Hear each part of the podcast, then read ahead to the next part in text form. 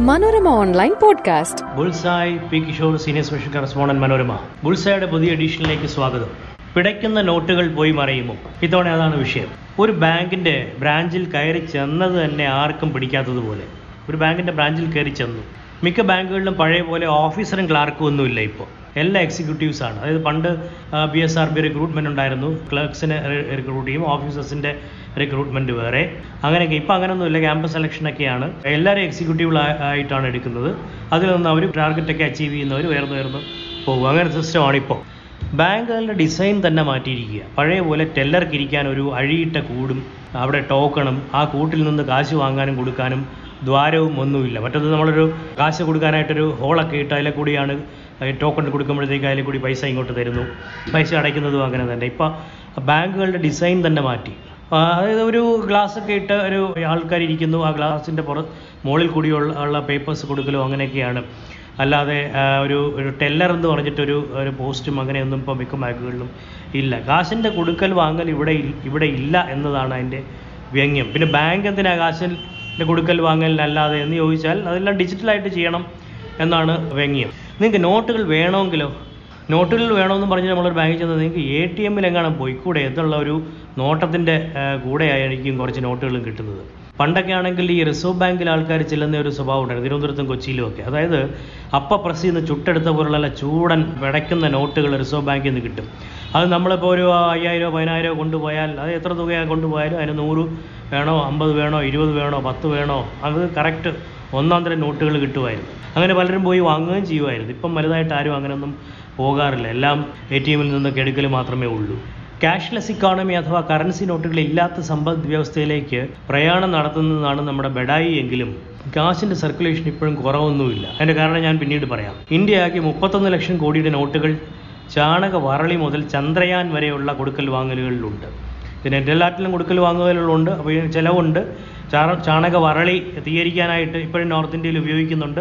അത് വാങ്ങണമെങ്കിലും രൂപ എണ്ണി കൊടുത്തെങ്കിലേ പറ്റുള്ളൂ. അതിപ്പോഴും നടക്കുന്നുമുണ്ട്. മുമ്പ് മുപ്പത് ലക്ഷം കോടിയിൽ താഴെയായിരുന്നു. മൊത്തത്തിൽ രാജ്യത്ത് വ്യാപരിച്ചിരുന്ന പ്രചരിച്ചിരുന്ന നോട്ടുകളുടെ എണ്ണം. ഇപ്പോൾ അത് മുപ്പത്തൊന്ന് ലക്ഷം കോടിയായി കൂടി.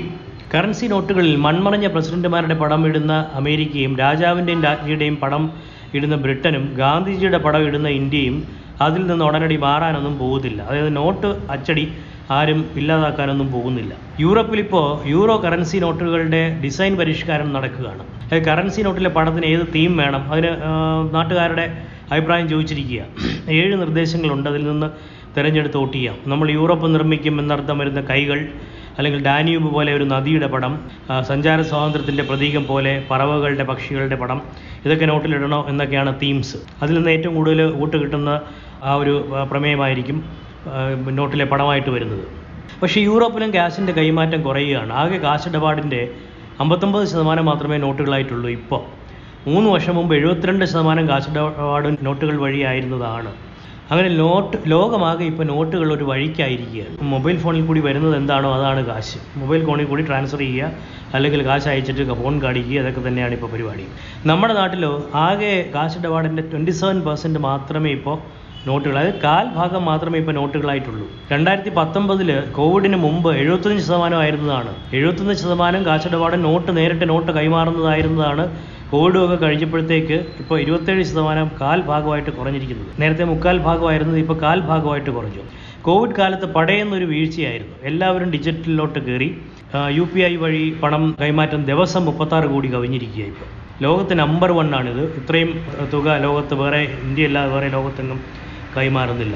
പിച്ചക്കാർ പോലും ഇപ്പോൾ ഗൂഗിൾ പേ കൈയും വെച്ചുകൊണ്ടിരിക്കുകയാണ് രണ്ടായിരത്തി ഇരുപത്തി ആറ് ആകുമ്പോഴേക്കും നോട്ടിന്റെ ഇടപാട് വെറും പതിനാല് ശതമാനം മാത്രമേ ഉണ്ടാവൂ എന്നാണ് അത്രേ കാശിന്റെ കാലാവസ്ഥാ പ്രവചനം. ഈ കറൻസി നോട്ടിന്റെ വ്യാപരിക്കുന്ന കറൻസി നോട്ടുകളുടെ എണ്ണം കൂടി എന്ന് പറഞ്ഞല്ലോ അതെന്തുകൊണ്ടാണ്? നേരിട്ട് നോട്ട് കെട്ടുകളായി കൊടുക്കുന്നത് കൂടുതലും റിയൽ എസ്റ്റേറ്റ് ബിസിനസ്സിലാണ് ഇപ്പോൾ ഈ അടുത്ത കാലത്തും നടന്ന നമുക്കറിയാവുന്ന എനിക്ക് തന്നെ അറിയാവുന്ന റിയൽ എസ്റ്റേറ്റ് ബിസിനസ്സുകളിൽ നോട്ടുകൾ നേരിട്ട് കൈ മാറുകയാണ് ചെയ്തത്. അപ്പോൾ അതിന്റെ കാരണം അറിയാമല്ലോ. അതിനർത്ഥം ജനത്തിന്റെ കയ്യിൽ പൂത്ത കാശ് ഇപ്പോഴും കയ്യിലിരിപ്പുണ്ട്. അത് ഒരു അലമാരിയിൽ വെച്ചിരിക്കുകയായിരിക്കാം ബാങ്ക് ലോക്കറിൽ വെച്ചിരിക്കുകയായിരിക്കാം അതൊക്കെ അവർ ഇത്തരം ആവശ്യങ്ങൾക്കായിട്ട് കൈമാറുന്നുമുണ്ട്. അതുകൊണ്ടാണ് ഇന്ത്യയിൽ മൊത്തം പ്രചരിക്കുന്ന നോട്ടുകളുടെ എണ്ണം കുറയാത്തത്. ഡിജിറ്റൽ ഒരു വഴിക്ക് പോകുമ്പോഴും ബ്ലാക്ക് മണിയും മറ്റും വേറൊരു വഴി കൂടിയും പോകുന്നുണ്ട്. അതാണ് എന്റെ യാഥാർത്ഥ്യം. Thank you Manorama online podcast